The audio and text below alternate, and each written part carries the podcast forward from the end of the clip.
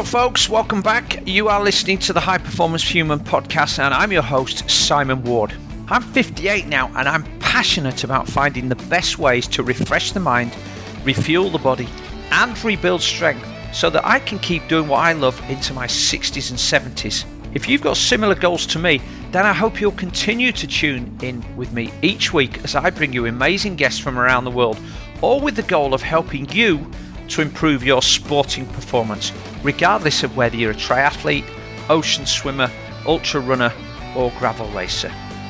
If you'd like specific guidance and structure, then please think about joining my SWAT Inner Circle, where we have training plans for all types of endurance events, as well as monthly live workshops diving deep on specific subjects.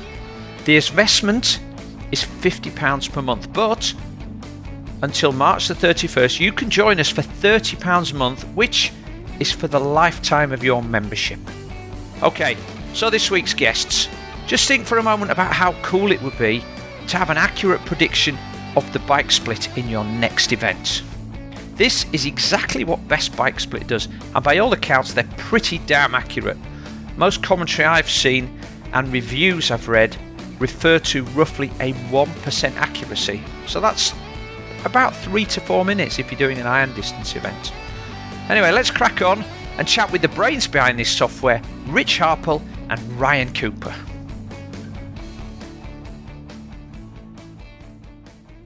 Welcome to the show, Rich Harpel and Ryan Cooper from Best Bike Split. Good to be here. Yeah. Thanks Thank for you. having us. It's always uh, always more difficult coordinating more than one other person. So uh, appreciate your uh, collaboration on this. So my experience at Best Bike Split is through Training Peaks, and uh, although I don't race triathlons now, I um, did dabble with the idea of going through all of the the little sort of um, box ticking and um, information gathering to help me predict times over particular courses. And on the on the one or two occasions when I did use it in a race, I found it to be uh, to be pretty accurate. And when I was looking around um, the interweb for um, reviews and um, feedback on um, Best Bike Split, I found that many other people were were also pleasantly surprised about how accurate you were. Um, so I, I suppose I'll start off by saying that you know, from my perspective as a coach, Best Bike Split is a great tool for coaches and for athletes to have in in helping them to perhaps give them a rough prediction of what their um, race time might be. So, and we're going to come on to how that all happens in a in a little while. But firstly, um, let's talk about how Best Bike Split came about. So, I don't know who wants to start with that one. Sure. Um, well, Ryan and I met in Dallas uh, while training for, um, I believe it was Ironman Coeur d'Alene in 2007 or so. And Ryan came to me with an idea. Uh, I think he got it while watching the tour. He noticed that somebody had a piece of paper taped to their uh, bike uh, with a breakdown of, of one of the time trial courses.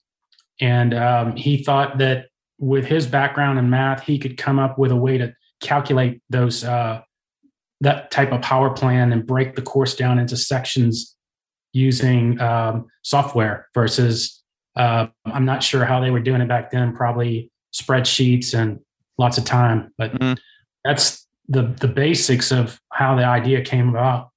Yeah, I think it was uh oh, what year was it? I don't know if it was 2012 or 2013 Tour de France. I think it was the I think it was the 2012 Tour de France, but Tony Martin had a the time trial specialist, obviously very very accomplished world champ, multiple world champion. Um, and he had broken down this course and he had just kind of this big sheet and, and part of it taped to the taped to the front of the bike. And it was broken down into like 100 meter sections and 20 meter sections and a half very specific like okay i can take this corner like this. I need this kind of power on this hill. I need this this and this. And so looking at that and, and just knowing how meticulous he was uh, about his race prep yeah that was that was kind of the genesis of, of the idea. And you know rich and i had worked on a couple of projects before that. And uh and so just to me it just kind of made sense to say hey like let's give this thing a try and and, and see if anybody else is willing you know kind of willing to to to use it. Uh and at the beginning i think we launched we didn't even have uh it was kind of a beta free beta um type of thing. And so yeah that was that was the very beginning. And uh and what I loved about working with Rich is that the way the way my mind works works it's uh everything is very very kind of complicated and he can go in and like look at something and say okay here's the here's as simple as we can make it to try and to, to try and implement it for actual real people um, and so it, it was uh, this really good kind of pairing of of you know different styles and different mindsets on things so mm. it, it makes me think of when i watch the rallying how the drivers have pace notes um, so the so the co-driver is calling out a couple of corners in advance you know 50 right second gear 30 left etc but of course they're able to do that by going over that course multiple times mm-hmm. um, and they have the time to do it and the resources. And equally tony martin would have recced that time trial course it would have been a stage that he would have earmarked within that race as a potential um, stage win for him. And so he would have probably ridden it four or five times on different bikes, different wheels. He would understand what the weather conditions. He probably spoke to locals who said, well, on this road, you get the wind from here, and on there, you typically get the wind from there most of the people that we know um, uh, recreational age group triathletes who don't get the benefit, for instance, if you if you're living in England, of going to Hawaii, for instance, more than once in your life. Never mind going three or four times or spending three weeks out there to ride the course and get um, all the data and an understanding of the hills and the wind and the temperature and, and the road surface, etc. So that to me seems like where Best Bike Split comes in because you've collected that data over time. So um, was was your initial focus on cycle racing then because you'd seen Tony Martin, or was it? Did, did you see triathlon uh, um, as a huge market? I think triathlon was probably our first target, and then mm-hmm. um, we quickly realized that there were some other uses. Um, obviously, road racing, but um, besides the time trial, we saw teams using it um, with the entire peloton in, in mind and okay. um, running models that were like the tip of the peloton ryan can probably elaborate on, on that a little bit more yeah so we did we definitely did start uh, with triathlon in mind uh, i think the very first social media posts we had or one of the very first ones uh, was around the 2013 70.3 world champs which was in 2013 this would have been in. It wasn't St. George. It was, or was it St. Or was it Vegas? Uh, was it seventy point three World Championships? yes, was that was that the first year they left um, Clearwater? Yes. Did it did it go to Henderson or somewhere to Henderson Lake? That would have it been did. Las yeah. Vegas. Yeah, yeah. That's right. It was yeah. in Las Vegas and it was a very hard bike course. Mm. Uh, you had Sebastian Kienle, I believe, won that one, and but we had done some we had used this model and, and we were testing it out and we were about to launch beta and we tweeted out to uh, Josh Amberger was one of the first um, right first uh, pro athletes to share so much power data and so you you'd have a lot of these athletes and you know power was still relatively i mean it, the pros were all using it but you know it, it wasn't as commonplace and so you weren't they weren't sharing it out as hmm. uh, as well you know like they do now, where they they share out pretty much everything. Um, and but he was very open about sharing all his data, and so it was kind of neat that we could we could take that data from all his previous races, look and kind of back calculate his aerodynamics and in what we thought they were, and then uh, and so we tweeted out a time. we tweeted out a time for him like a day beforehand and said, oh, you know, our models show that Josh Amber is going to do a 215 something, right?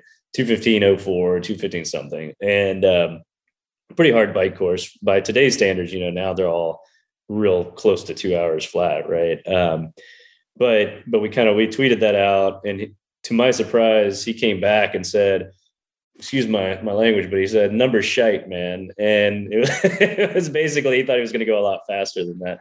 And you know, I don't know if it got in his head or whatnot, but he ended up riding a 215, 15 or something that day, right on right on the money. And he wrote back and said, you know, he's like, oh man, so like your numbers were spot on. And uh, and then we worked with him for the next season. So it was really cool to like kind of have that, you know, both that back and forth with the these these pro athletes, but also um, know that you know your models are are working the way that that you expect them to. So um, that was that was our definitely our first target was was triathlon for the very reason you mentioned. You come from Australia, you maybe get to ride that course one time, uh, mm-hmm. or even just pieces of it because you're not going to go ride the whole thing. The road may not be closed, and so to be able to get some idea of what to expect um, is is hugely beneficial to the age group triathletes.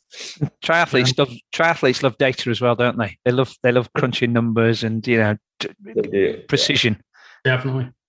Yeah, I was going to comment on on um, how when smart trainers came along, we were able to uh, create files that a user could ride on a smart trainer mm-hmm. and, and get the feel of what the power was going to take for a specific course, like you mentioned, mm. you know, Hawaii with the the wind and you know all those things uh, affecting how much power you need. A smart trainer would allow them to ride a course that they had never been on.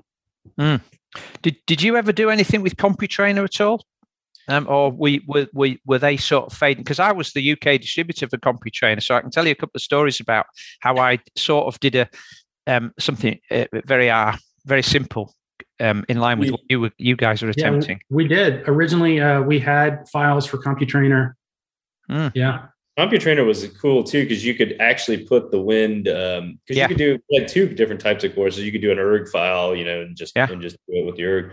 But the course file allowed you to do, you know, the the headwind, tailwind component to it, mm. meter per second. And so I always thought it was really cool because you could do their course file and so you'd have the elevation changes, but also that wind and also like all those little settings that you had um, that you could really, I think you could even do rolling resistance and stuff. Yeah. Um, and now you can you can do that on the Kickr and they they allow you to do that, but like for sure, CompuTrainer was well ahead of the game and like course simulation. Oh. I don't know that very many people have focused on that much since then, really. Well, we we used to um, when we started doing real course videos i was you know we did hawaii first and we went out we had four gps um, units on the dashboard. We had a we had two cameras um, capturing stuff. We filmed we went front, we went ahead of the race so we got all of the aid stations out but we didn't have any bikes. Subsequently they would start later on in the race and um, there's obviously all those safety considerations. But i remember going to ironman canada um, and trying to work out how long it would take me to get up Richter Pass. I don't know if you if you're familiar with the Ironman Canada course. It's going back there um, next year, but mm. Richter Pass is this long climb. It's about ten kilometers long. It actually has three stages. It flattens out in the middle, and then it flattens out again, and then you get over the top. So I rode at a certain power. Um, I dialed the wind in as best I could, and and I rode it uh, once a week for the six weeks before I went out there. And I sort of thought, right, I can, I know I can ride at this pace and that'll still that'll mean I'm not pushing too hard. I know it's going to take me. There's a there's a feed station at the bottom and there's one at the top, and I know it's going to take me 20 minutes. So as long as I fill up on water before the bottom, I can get rid of both bottles, and then I don't need to have any water going up, or I can just have a, a enough for a small mouthful to keep my mouth moist. Um, and I know there's going to be one at the top, so I'm only going to be without fluid for 20 minutes. And I was within 30 seconds on race yeah. day. I was within 30 seconds of my time, and I rode it almost the same power. So that's a very basic version of what you guys are trying to do for the whole race. Well, and, and but that's a great way to train too, right? Because it, you know, breaking that down into the sections. Because if there's you know, if there's this big long flat section, and you know that there's not going to be that much wind or anything, you kind of just know what to expect. But if you break it down and say, okay, here's the key part of the race, and I'm going to train that like you did once a week, and and kind of know what to expect. And then it's no, it's not a surprise anymore on on race day. Like you just go okay here it is. And now i'm ready to go tackle it. So it's really cool. So when we when we went to get data we'd we'd have to go all over the world and film these courses. So obviously the amount of videos we had was quite limited. How many courses do people have access to through best bike split now? And how have oh. you got all, and how have you amassed all that data? Because I guess you guys haven't been racking up uh, um, loyalty points on your uh, on United, have you? Rich, you want to um, jump in? He, I, he's going to look it up right now. It, it's over a hundred thousand, I believe. The last wow. time I looked, um, and it's funny because I was just looking at an old email we sent out on setting up your first race plan, and it said, "Now with over two thousand courses." and that was back in probably 2015. Um, but we allow users to upload their own courses. Okay. So the vast majority of those are, you know, personal routes that people are riding around or test routes. Um, as far as as uh, Ironman type races and and major events, we try to uh, create those ourselves or um, find a user's course and then compare it to the actual posted course and make sure everything is exactly right, including the elevation. Mm-hmm. And then we'll uh, what we call verify those, and we just check them off as verified. So if you're doing a search for a specific race, we'd always recommend um, looking for a verified course, which means that it is it's something that we have have checked over. It's not just a uh, a file that someone else has right. uploaded. Right, because I, have noticed I have um I have a, a, Wahoo head unit on my bike now.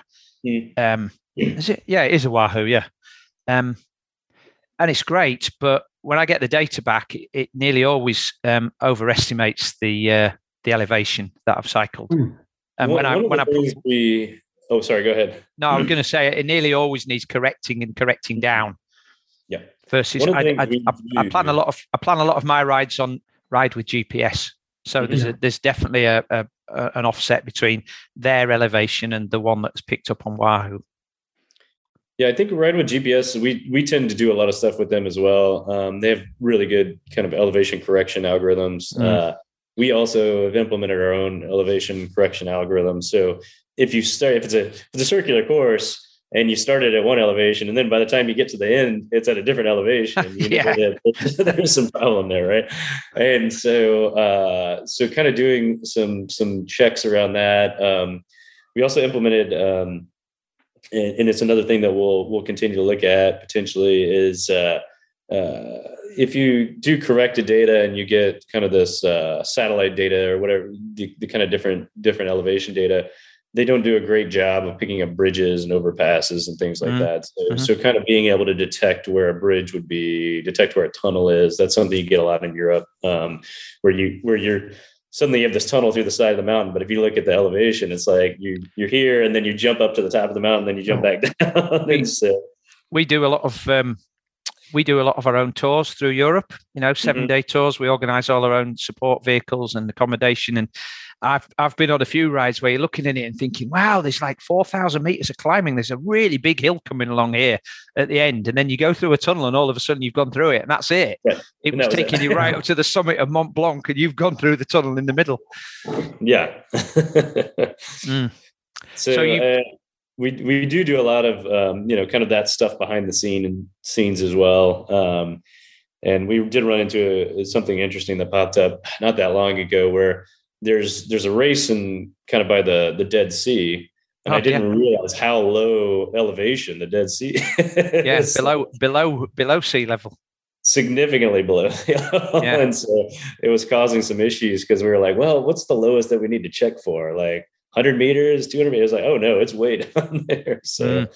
yeah, that was a you know, you always you always kind of find these little surprises. So it's interesting. Going going to the Dead Sea is a whole different experience because if you actually swim in it as well, it's got it's so salty that you just float on the top.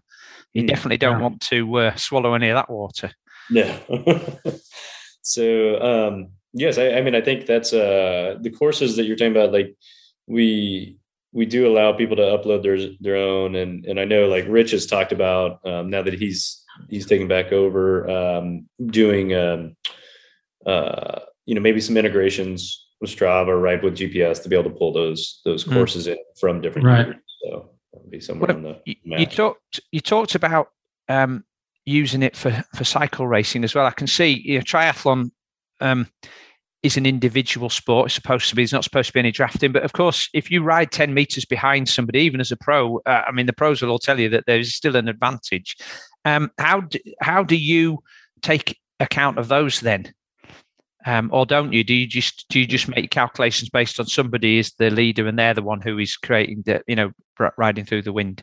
Yeah. So the when we talked to the teams and how they were setting it up, and and I know Rich has recently signed some some kind of looked at the partnerships and, and signed a couple of big big teams uh, as well, and the way they were looking at it, I went to the 2016 tour, and in the way some of the teams were using it is they would kind of look at the front of the peloton as a single entity right? And just like you're saying and so it's you still get a even if you're sitting on the front you still get an aerodynamic advantage for having all those people behind you. And so mm-hmm. you don't have that kind of vortex going. So but if you look at it as a pulling rider and you say okay these are this is the kind of power that the pulling riders are doing for the peloton and, and you start to to model something that way then you use the time analysis tool that we have to say okay based on the weather, based on the conditions, based on the road, where would be a place that you could potentially make a break? So if you know if they're not pulling at that power, and you kind of know where they are, these team cars are right there. They're reading the data. They know they know what kind of power numbers these guys are doing,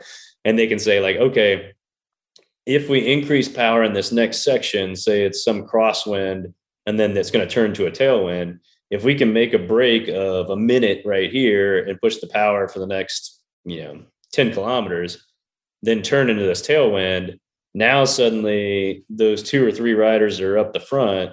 Uh, the amount of power the peloton is going to have to do to pull them back in is huge, um, mm-hmm. just because they have this big tailwind or whatever else. And so they look at it from more of a kind of a tactical perspective, um, or looking at it climbs where you know some of the GC favorites are going to going to be out in front, um, and you look at the climb and say, okay, where's the place where if we really push watts per kilo like they can be some significant acceleration and, and separation from people? So um, so you see some of the teams doing uh, doing quite a bit of uh, work um, in analysis in, in that area.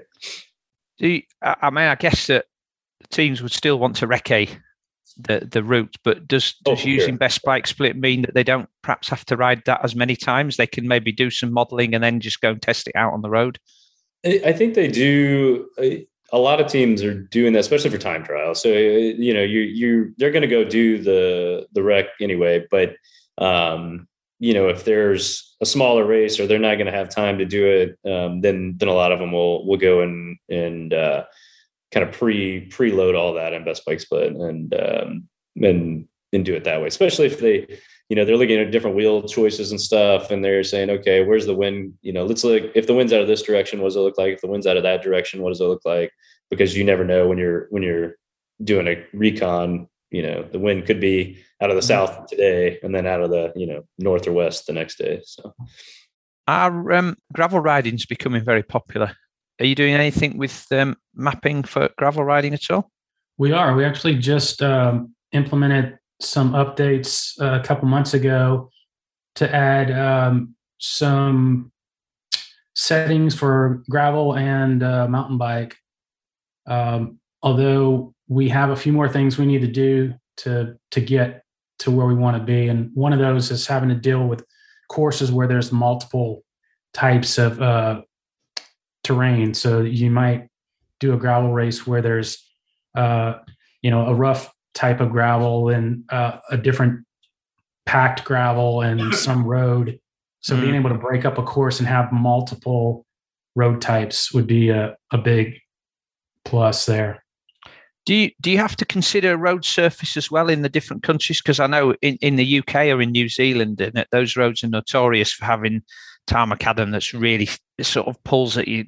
Whereas if you go to Austria, and I've I've ridden in, I've not ridden in New Zealand, but um, you know, riding in Austria or Switzerland, the tarmac's like being when you're riding, it's like being on a Formula One racetrack. So, do you do you build those variables into the um, system as well? Right now, it's a setting that the user has to uh, select when they create a race. Mm-hmm. Um, at some point, we want to be able to pull in course data that would include that.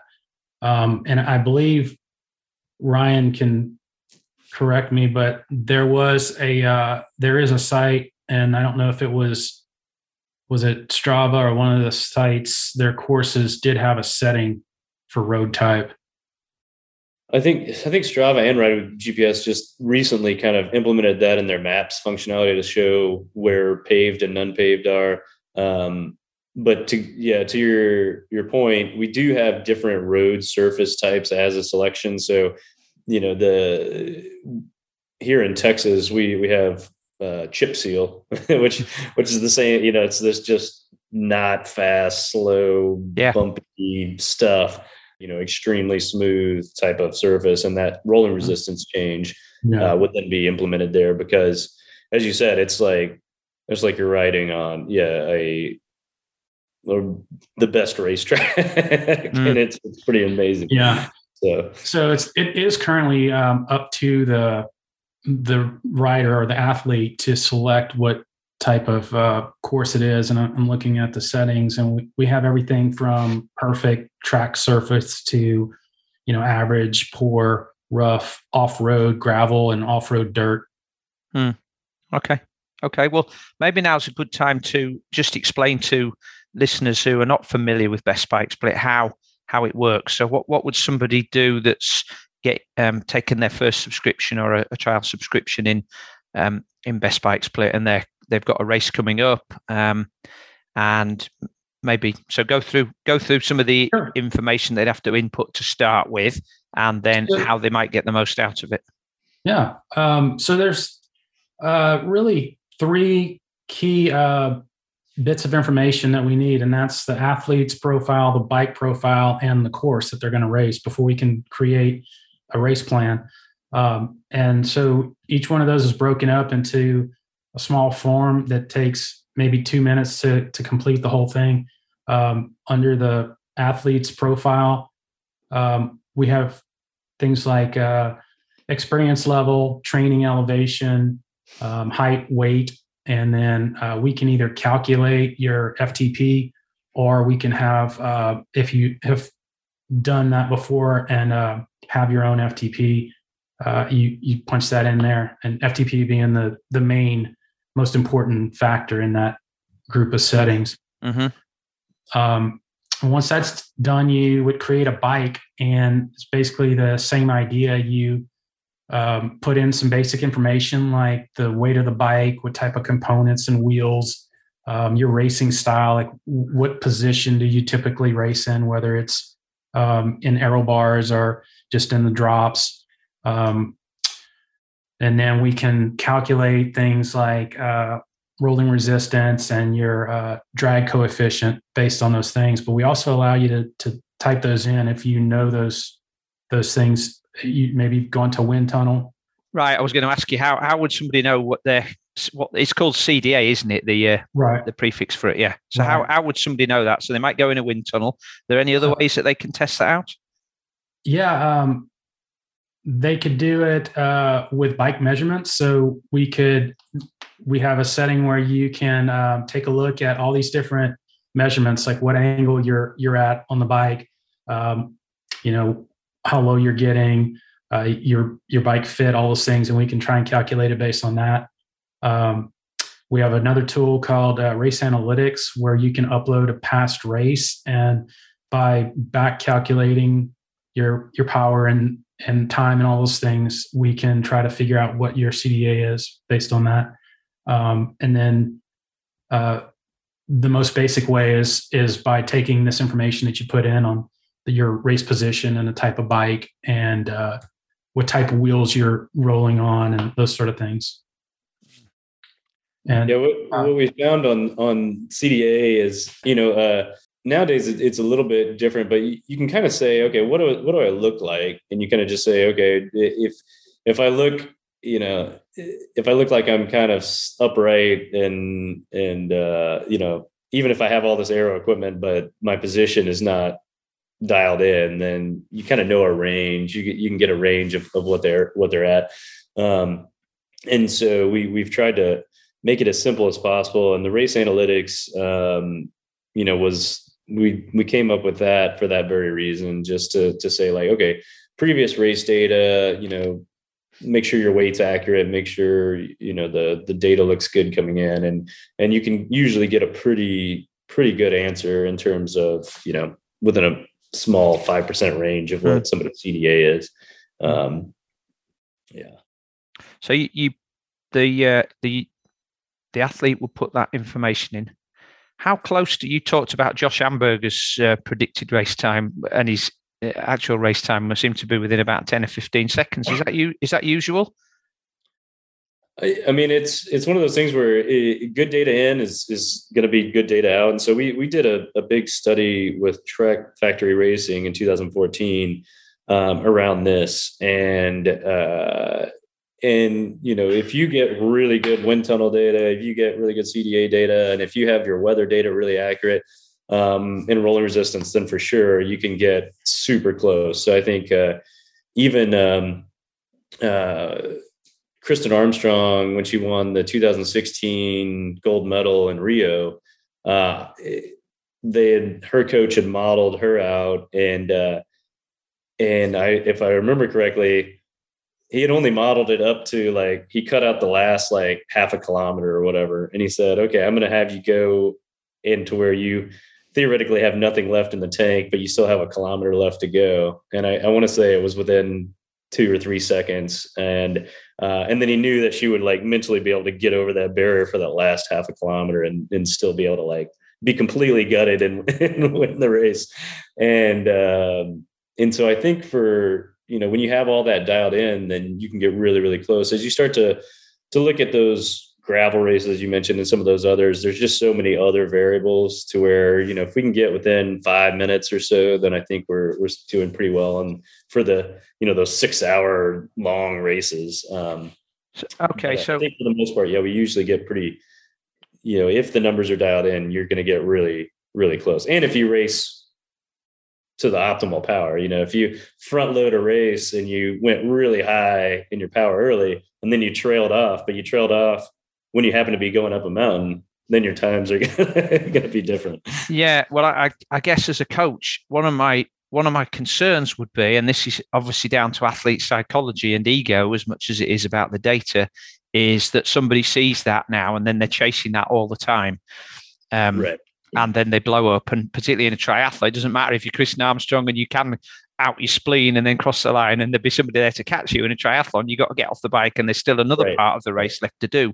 And of course, you need to um, you, you, need to factor that in in terms of how hard you're going. But um, has, has anybody ever come back to you and said that that's happened that they you know that they caused them to go too fast and oh and perhaps blaming you because it would never be their fault that things went wrong would it I I think most of the time is the opposite. They they feel like yeah. they're going too slow. Like like because it, it, it, especially you know if you're a coach and you're dealing with it, then you know you know what mm. what levels and where those those matches are, and so that we allow um, through the settings and through advanced settings to say, okay, you know what's the max 20 minute power that you're going to do over this course, or what's the max 10 minute. You can kind of you can really define these limit limiters um, on an athlete. So you can say, well, they're not going to go over 75, you know, we're going to shoot for 75 to 80% of FTP or something like that for this this race, but we're going to set a max of, you know, mm-hmm. 90 or something. So if for short periods they may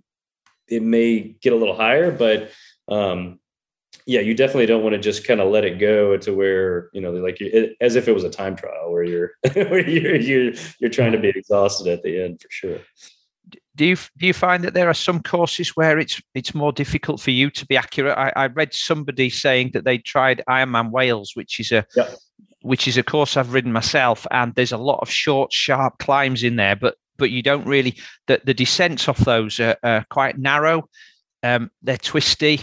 Uh, the surface is a bit sketchy, so you definitely don't get a chance to do anything more than freewheel cautiously down them, um, rather than keeping the power. Whereas something like Ironman Austria, they're short and they're sharp, but but actually the descents are lovely and long, and you can get into a tuck, and you don't have any corners, and you can.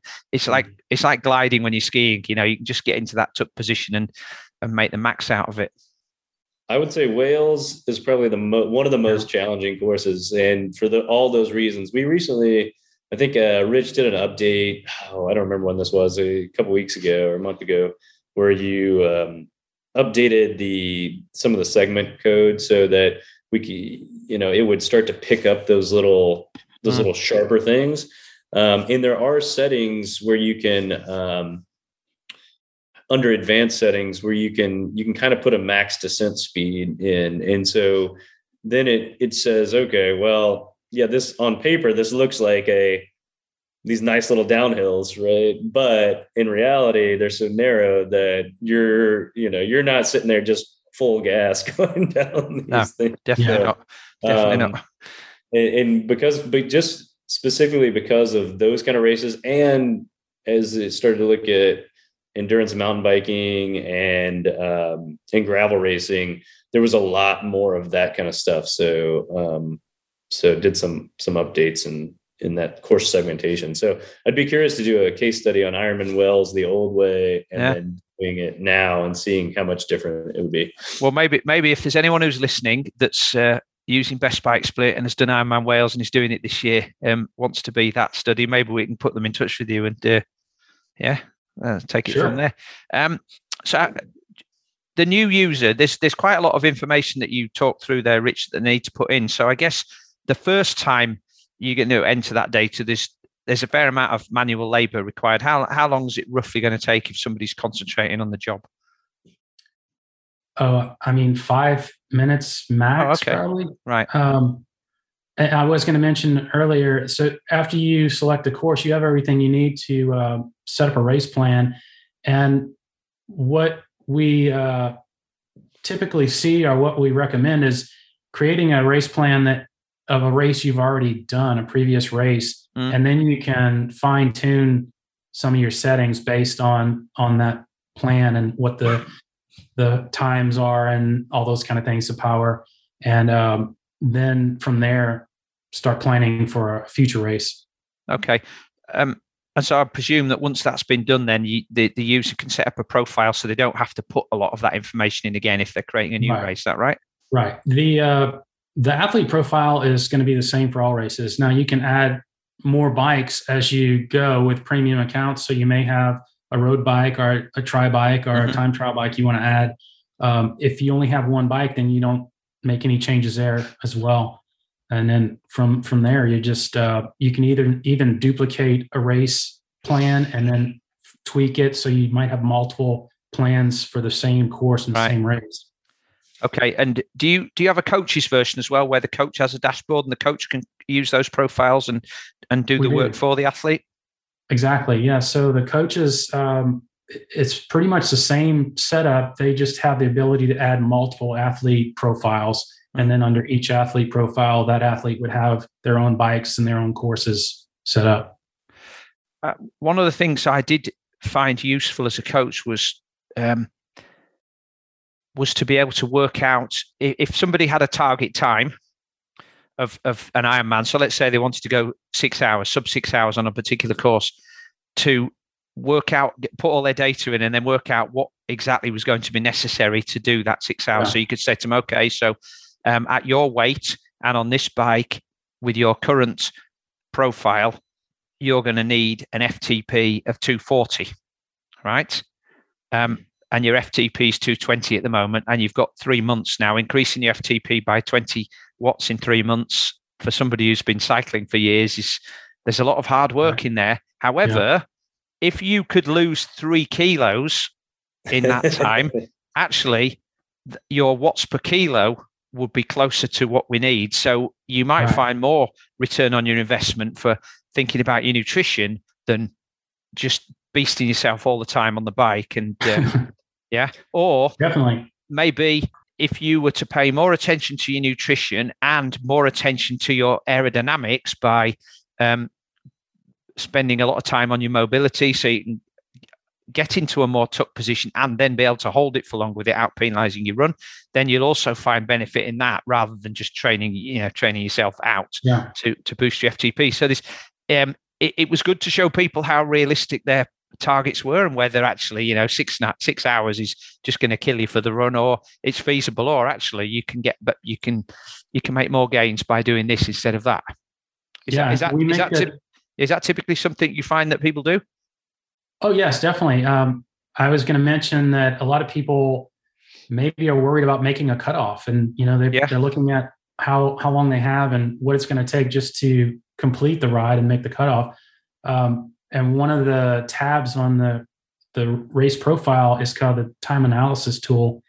And it's it's simple uh, sliders that you can slide for your drag power weight and um, even the rolling resistance and see how that's going to affect your mm. overall time and um, that's a, a, very easy way to do what you just mentioned and see you know if i drop a couple kilos or you know if i can bump up my ftp by a bit how is that going to affect me overall i think it's um an interesting discussion I always have with uh, riders is the fact that, that they are the cause of the most of the drag on the bike.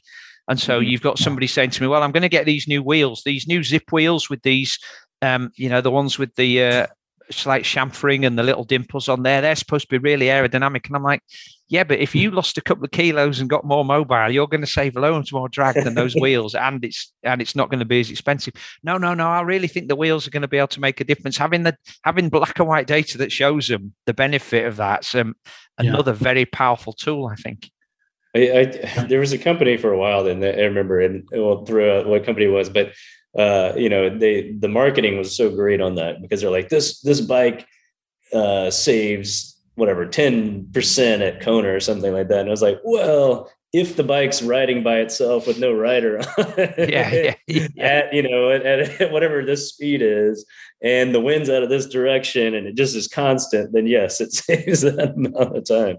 Um, but as you mentioned the i always used to when i would talk at, at different things i would say you know the the biggest yeah drag on of all of it is is you as the rider. And you can think about it like every time you get out of that aero position, especially mm-hmm. if you're going 30 kilometers an hour plus, right? If, every time you get out of that aero position, it's just like you're losing time. Mm-hmm. And so the more comfortable and the more you can stay in that position, the better your mobility. Um, uh, you know, it's going to save you again. If you're only, if you're 20% of the race, if you're out of aero, didn't matter what wheels you had, right? And so, um, you know, being comfortable, being keeping keeping that position, knowing when to shake yourself out. You know, when you're going slow enough, you're going to you know stretch out, get get those kind of things. But when you have a headwind, or if you're you know going fast, then you need to be tucked and you need to be mm. you know kind of in, in the best uh, position possible. So it is it is interesting to see um, to see that, and I think we've all been I know I was guilty of that. I was like, man, these wheels are so cool. and I was like, I didn't go any faster. well, it, it breaks my heart as a coach when I see somebody who's got, you know, like they've looked at the ad and it said, this is the fastest bike in Kona. Yeah, but only because it's got Jan Frodeno on it. You know, right, it's, right. it's, not, you know, if it's got Joe Bloggs who's who's who's 200 pounds sitting at the back, it's not the fastest bike in Kona, is it? But I, I see people who've spent all this money, they've got the aero helmet, they've got mm-hmm. the, they've got the skin suit, but then they're sitting on the hoods because they haven't practiced being in the aero position and they've spent all that time on their indoor trainer smashing themselves to boost their FTP, but they've done it in a road bike position. Mm-hmm. Whereas when you look at the tour riders, they spend an awful lot of time finessing that ability to put out their maximum wattage in the aero position as well. And that's a learned skill, isn't it? And it takes time. And I, and I don't think there's enough emphasis put on how am I going to get my power out, the power that, you know, BBS is suggesting I need for my race in the aero position to get the most benefit. I, I, I definitely think, yeah, that's a that's been a problem for a long time, and I, I think people are starting to kind of understand now, so that when they see you know they see the these pro riders or they see you know these these really good riders and they they see you can see what a good aero position looks like and then you can look at your picture and go okay well i'm not that position yeah. and so you just you know at some point you just kind of reiterate that with athletes and say, look at this picture, look at you. And, um, you know, when you start to look more like that, then you're, you know, and your power can stay similar, then you're going to go 15 minutes faster. And, mm-hmm. um, and it is interesting because you look at somebody like Gustav Iden or you look at Jan Frodeno or you look at those guys, um, you know, they're not putting out, I mean, they're putting out really big wattage. Uh, so don't, you know, not kid ourselves there, but, you know, they are doing so in a very efficient manner and and so uh, you know the speeds that they're achieving their wattage hasn't gone up significantly in the last five years uh, you know they're at the pointy end of the spear already but they're you know they're positioning they're just their attention to detail and you see the times just dropping like crazy mm-hmm. so uh, you know, people going four hours when it used to be 420, right? Yeah. So. Well, yeah. I remember when Normann went 415 in Kona and uh, everybody thought that I would never be beaten. Yeah. Um, you, uh, Rich, you suggested that we should talk about some common use cases. So um, I was trying to um, think about what they might be, but so uh, I'll let you guide me on that. Give me some examples. Yeah, I mean, we we touched on one um, is just trying to figure out what it's going to take to to get a certain time or to make a, a cutoff. Mm-hmm. Um, and th- that was what we originally built it for was to be able to uh, say, I want to finish in this time. I want my bike split to, to be here and what it's going to take to get to that just to, um, you know, make it reality or, or you be able to see what it actually takes to get there. Um, Ryan can probably hit on some of the more obscure things that, that people are using it for. And, you know, besides the tour and uh, using it in pelotons and those kind of things, which we never thought would, would actually be a use, but it seems that uh, more and more people are figuring out cool ways to use it. Um, I mean, yeah, uh, I think, um, you know, just to add a couple of other things, uh, you you touched on equipment selection. So, you know, assuming somebody is in this good aero position, we do have people looking at uh, various equipment selection. Um, again, that's a lot of times at the at the tour level, and they're kind of looking at okay, we've got these. We know what this rider on this bike is, and we know the weights, and, we, and so it's very like kind of spe- even bike selections. Uh, you know, mm-hmm. time trial set that may have some hills. We've had teams look at riding the road bike versus a time trial yeah, bike. Yeah. Yeah. Do you look at? I mean, uh, do you have a calculation in now that there now for the wider tires? Um, because th- those are becoming more popular. They're using 28s and 30s because there's supposedly less rolling resistance, or tubeless versus um, tubes. Yes, definitely. Um, yeah, all those those uh, settings are in the bike setup. Mm.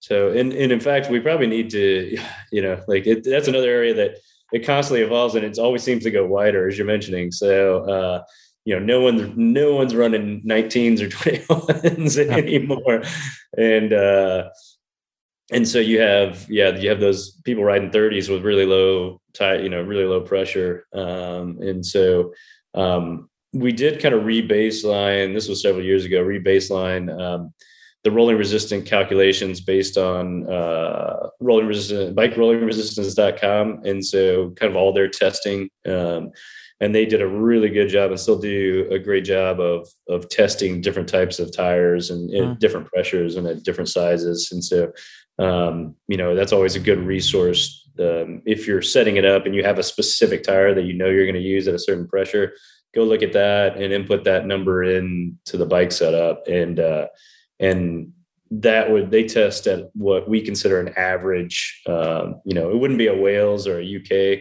road surface but it also wouldn't be it'd be in between that and the autobahn right so somewhere in between those two yeah um, is is kind of the where they where they do their testing uh, type of surface so um, yeah we we have all of all of that um, one thing i would add on, on use cases that we added a long time ago was we started with how much, you know, kind of a target power. What kind of target power are you looking at, or what kind of mm-hmm. target time are you looking at? And then for triathlon, you, once I met Joe Joe Friel and, and we started talking about TSS and really kind of diving into that, um, we added a TSS model um, specifically for triathletes. So you could say, okay, what kind of training stress, you know, does this athlete tend to run well off the bike? And mm-hmm. so if you know that, you know, for a half Ironman, maybe they're at 180 or whatever, like whatever their kind of training stress score is, where you know they've they've tended in this weather condition, they tend to run really well off the bike.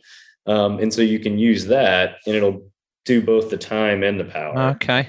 Yeah. Because I, I know Joe's done that table, hasn't he, where he, he says, right, if you you want to be getting on an Ironman, I think I can't remember whether it's um, just around 300 TSS for a ride is the optimal. Um, if you're a super strong runner, you could maybe go uh, one band higher. If you're a yeah. beginner, you maybe go one band lower. But you know, if you're if you're planning on being out there for six and a half hours, you're going to need to be at 70% of your FTP, and that's going to give you this many points, and that's going to enable you to run off it.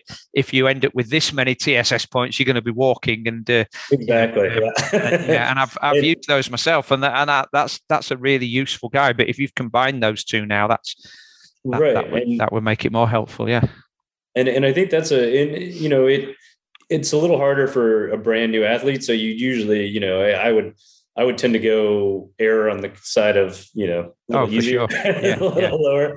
Um, but it, it, also gives the athlete a little bit of a perspective too, because you know every course is so different. So mm. Ironman Florida, you you go somebody in their head may go, um, well, I need to do a five and a half hour bike split. I've got to do it. And it's like, well, are you doing Ironman Florida or are you doing Ironman Wales? Because they're going to be two different beasts. Yeah, yeah. Five sure. and a half at Wales is going to be a mm-hmm. pro. you know, that's going to be a that's going to be a totally different thing than at than at Florida. And uh, and you can show them like, okay, that five and a half at Wales is a TSS of you know 330 you're a you're not going to make it and b you're going to be crawling the, the walk whereas it might be a 285 in Florida. It, it was making me think if if you used this on a multi-day race, if you were doing your own adventure, or if you were doing something like um, Ultraman, where you might be riding on two or three consecutive days, I wonder if you could use the data to get the right power to then help you calculate what your calorie requirements are on the ride. Have you have you looked into that at all? I believe we do have some um, some users that are are using it to determine uh, when they need to take in calories and also uh, mm-hmm. like rest stations and those sort of things uh, for I mean huge races. There's there's one in the U.S. like a three thousand mile race that that we've had people upload you know multiple segments of it just to do those sorts of things. Mm. Yeah, I think uh, there's uh, I would say almost a majority of the RAAM, you know, like the Race Across America, t- right. you know, people that are that are kind of the coaches and, and athletes that are doing it uh, use it. And I was surprised by that. We didn't really think about like yeah. these ultra ultra endurance, uh, you know, how they look at it differently. I know there's a race. Uh, oh, what is it in uh, in France uh, to to the coast and back? It's like a twelve. Oh, the Paris Brest Paris.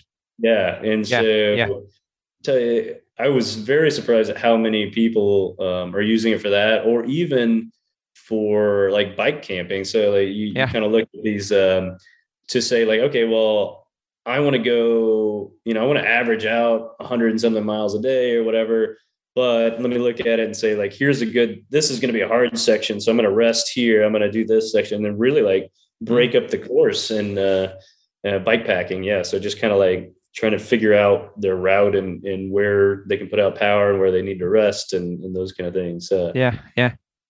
I know, I know Rich has talked about before adding some, you know, kind of nutrition aspects and um, yeah, um, to it. Yeah, we don't we don't currently have um, anything in the models that will, you know, point out specific spots along the course where you should uh, be taking in calories or uh, Ryan mentioned, you know, attacking or maybe sitting up and taking a rest. And that's some of the things that that we'd like to add in so that it's built into your plan. Mm. So let, let's say that uh, one of my athletes has sort of taken the invitation because we're going to give uh, we're going to give listeners a, a, discount code as well, aren't we? Um, that will give them 20% off and it'll be for the lifetime of their thing. So, listeners, please look out for that in the show notes. But let's say that by the end of this, everybody's enthused and they think, right, I'm going to get a subscription to Best Bike Split because it's going to make a big difference. Um, and they put in all the data as instructed and they're getting really excited about their race. What, what have you found are some of the biggest factors that can skew the data on race day? So I, I guess, you know, although you said that most of the time it's accurate, there'll be times when it isn't. So what are the most common causes for when things aren't as as predicted? Typically, if your uh, power meter is not calibrated correctly, um, that can cause times to be off. Um, that's the first thing we usually have them check is is make sure their their uh, FTP is correct and their power meters are calibrated correctly. Um, the next one would probably be uh, the the drag or CDA that they inputted is completely off. One of the biggest issues new users have is the setup, you know, with their head unit and uh, Garmin in particular is is tough to set up that first time, and we just always recommend, you know, doing some test rides and getting things set up in, in, in a way that you're comfortable with, and you don't get out there on race day and find out that you know it's it's not working correctly. Um, the just to, uh, kind of touch on that for a second, Rich, because um, we didn't we haven't really mentioned that yet. Is that Best Bike Split does you can load the course into Garmin and it will prompt you with the power targets um, based on the plan. Similarly, you can actually connect to your Wahoo ELEMNT via the API um, to it, and so it'll just pull down automatically, and it'll, it'll be there, and it, it, has a data field for target target power. Uh, but that said, we also have uh, cheat sheets, which we call it, which is basically based on that original like uh, Tony Martin kind of idea, where you you know when in doubt you tape this thing and it, and it's not a huge long thing. It's basically just gives you different scenarios. It says headwind, this kind of power, tailwind, this kind of power, these kind of climbs, this kind of power. So it's mm. just really simplistic, mm. but it gives you a good, you know, kind of good number, a good like average target to hit. And you know when there's a headwind and you know when there's a tailwind. And and so you can kind of kind of look through these and um and see almost put limiters on yourself. Cause I know people get super excited when they get in a tailwind because they're going fast. And so they want to push this big power. But you got to save that, especially if you need to come back into the headwind. yeah. Like, yeah. save some of that power for later. Um, um, so anyway, so sorry, yeah. So we do some integrations there for for on race day. Uh, I remember talking to uh, a track coach who was telling me about a, a an hour record in the mm. velodrome, right? And he said the best possible thing for getting a record is to be in the middle of a hurricane when it's super low pressure because yeah. The bike absolutely rolls. Um, but if you're riding in high pressure, then the, just the atmosphere causes everything to drag a little bit. Um, do you make calculate? Do you do you take that into account in your calculations? And if there was a change in the weather, I know I know that you have the you know rough average for weather at particular locations. But of course, things storms can come in. You know, weather can change. Um, how big a difference will that make to the prediction if if um, if you get super high pressure on race day versus the normal low pressure, or vice versa? Sure. I mean, it, it's pretty significant. Um, so weather would be the other other major factor. So we we use Dark Sky as the weather uh, service to pull in pull in data um, and it usually does a pretty good job. For a long time in Australia, it was always having a really hard time, and it's sometimes the wind was like completely 180 from what what it was saying it was. Um, and so we do suggest that you update your race plan the closer you get to pull in the new the latest weather, um, because we look at the stations over the course of the time um, that we think you're going to be there, and so if they're if it's the forecast shows a big drop in pressure, a big increase in pressure, um, that'll that'll be factored in.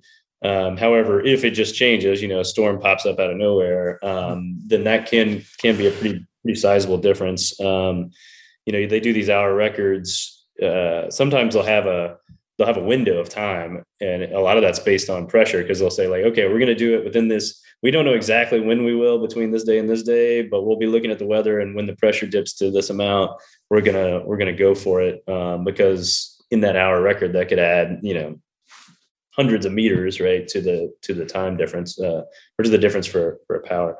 So um, yeah, and, and another thing we take into account is the the elevation. So you're you know you have your pressure and in most of the the sites put that at sea level. So this is the sea level equivalent pressure, mm. but that of course changes as you as you go up and as you climb. So um, you know the the kind of weird counterintuitive is, as you said, you have this low pressure system and you have moisture in the air, so you have kind of this like wettish air. Uh, and, and sometimes that's counterintuitive, but that is the most aerodynamic that that you'll get. So yeah, um, the float yeah, day, the, the float day you get.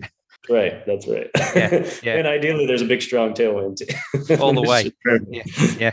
So what what's uh, what does the future hold for you guys? What what what things have you got in plan? You've talked about gravel racing. You've talked about a little bit more um, maybe tweaking for nutrition elements. Um, what what are the big things that you've got coming up that you can declare to listeners? Um, I, I, think focusing on some other types of uh, races, the distance races, gravel, dirt, um, trying to tie into some of the more popular platforms and allow users to pull in data that they may already have on those platforms and that could be you know courses or even uh, you know athlete data like their ftps and those sort of things without having to punch them in on ours, just uh, pull them directly over. Mm. I think those are some things we're looking at, just how to make it easier to get your race plan and and, and keep it accurate. Mm. I mean, it definitely seems like you know if you if you want to have a, a good idea of what your potential is, then it seems like something like this, which crunches the data for you and gives you a good idea. Of course, in a triathlon, there's still the swim to do and the bike to do. So you you, know you don't do those bits, do you? Um, yet, but uh, but still, um, having a good idea of how long the bike's going to take. I mean, it might even be useful just to tell your partner when she'd expect you back in T two, mightn't it? You know, yeah, so that, you because because I've I've met so many partners who say, "Well, I was supposed to be there to take photographs, but I just decided to go to the bathroom, and then he come and gone, and I missed it, and he's always really angry with me." So just knowing roughly what time they're going to arrive back is uh, could, could be a bonus, couldn't it? Yeah, yeah.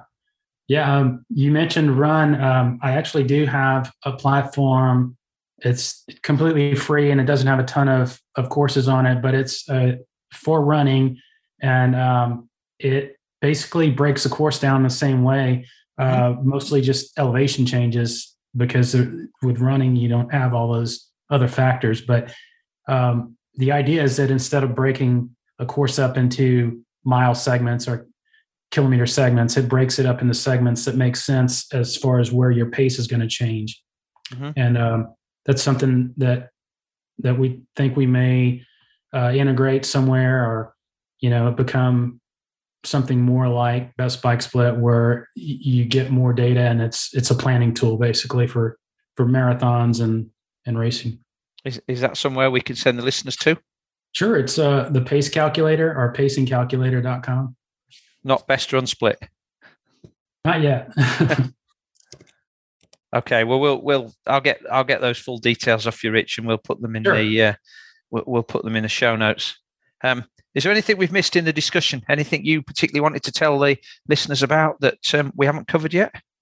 Don't think so. Um, Ryan? No, I mean, I did fairly fairly good. I, I, think you know the the top takeaways. Uh, you know, just kind of the rules of thumbs. Uh, you know that that people like are. You know, when you're looking at looking at a race, looking at Ironman or looking at like kind of a triathlon is, you know, setting up your goal expectations. And so, you know, best bike split, originally we set it as this kind of tool for planning and, and kind of figuring out the best way to, to attack a course. Um, but as I mentioned earlier, making sure that you know what to expect on race day. And so getting those athletes ready to, um, you know the ultimate goal is to have a smile on your face and you know it, it may be a mm-hmm. grimace but you're going to smile because you, you've hit the time that you've wanted or you hit the cutoff or or uh, you know you you you come across the finish line you go okay I, I, did everything i prepped for it i was prepared for it and and so i think the rules of thumb are you know have an idea of what the what your goal should be making sure that you know the biggest influencers on your your actual time as you mentioned you know spend time on ftp sure but maybe spend you know 20% of your time getting your mobility making sure your position's right making sure that you can stay on your bike for five hours and that you can be okay with that um, mm. um, and then and then finally you know just kind of um, yes and finally just kind of like being being able to to go in and and pre-train and and do some things that you know are going to be relevant to race day so that you can say okay like you did with ironman uh, with canada. And so be able to say like okay i know what kind of power i'm going to have to output let me do this once every couple weeks. Let me let me look at it. Not do the whole course but just key sections. If there's a head mm-hmm. practice being in this headwind section where i know i'm going to have to be super aerodynamic and putting out a little bit higher power maybe 82% for that you know 20 minutes of that section. And so you can really be you know you go into race day and even if you've never been to kona or you've never been to these courses that you go okay oh, here's this turn. I know there's going to be a headwind. Okay, I'm prepped for it. Mentally, I'm ready for it. So, hmm. yeah. I mean, as a coach speaking and as a user here as well, you know, the, the way I would say this is best is if you're going to invest in best bike split, do it well before your race so you can use it to help inform your training, not just, you know, getting it the week before and predicting, oh, yeah, well, I think I'm going to do a 515 on this course.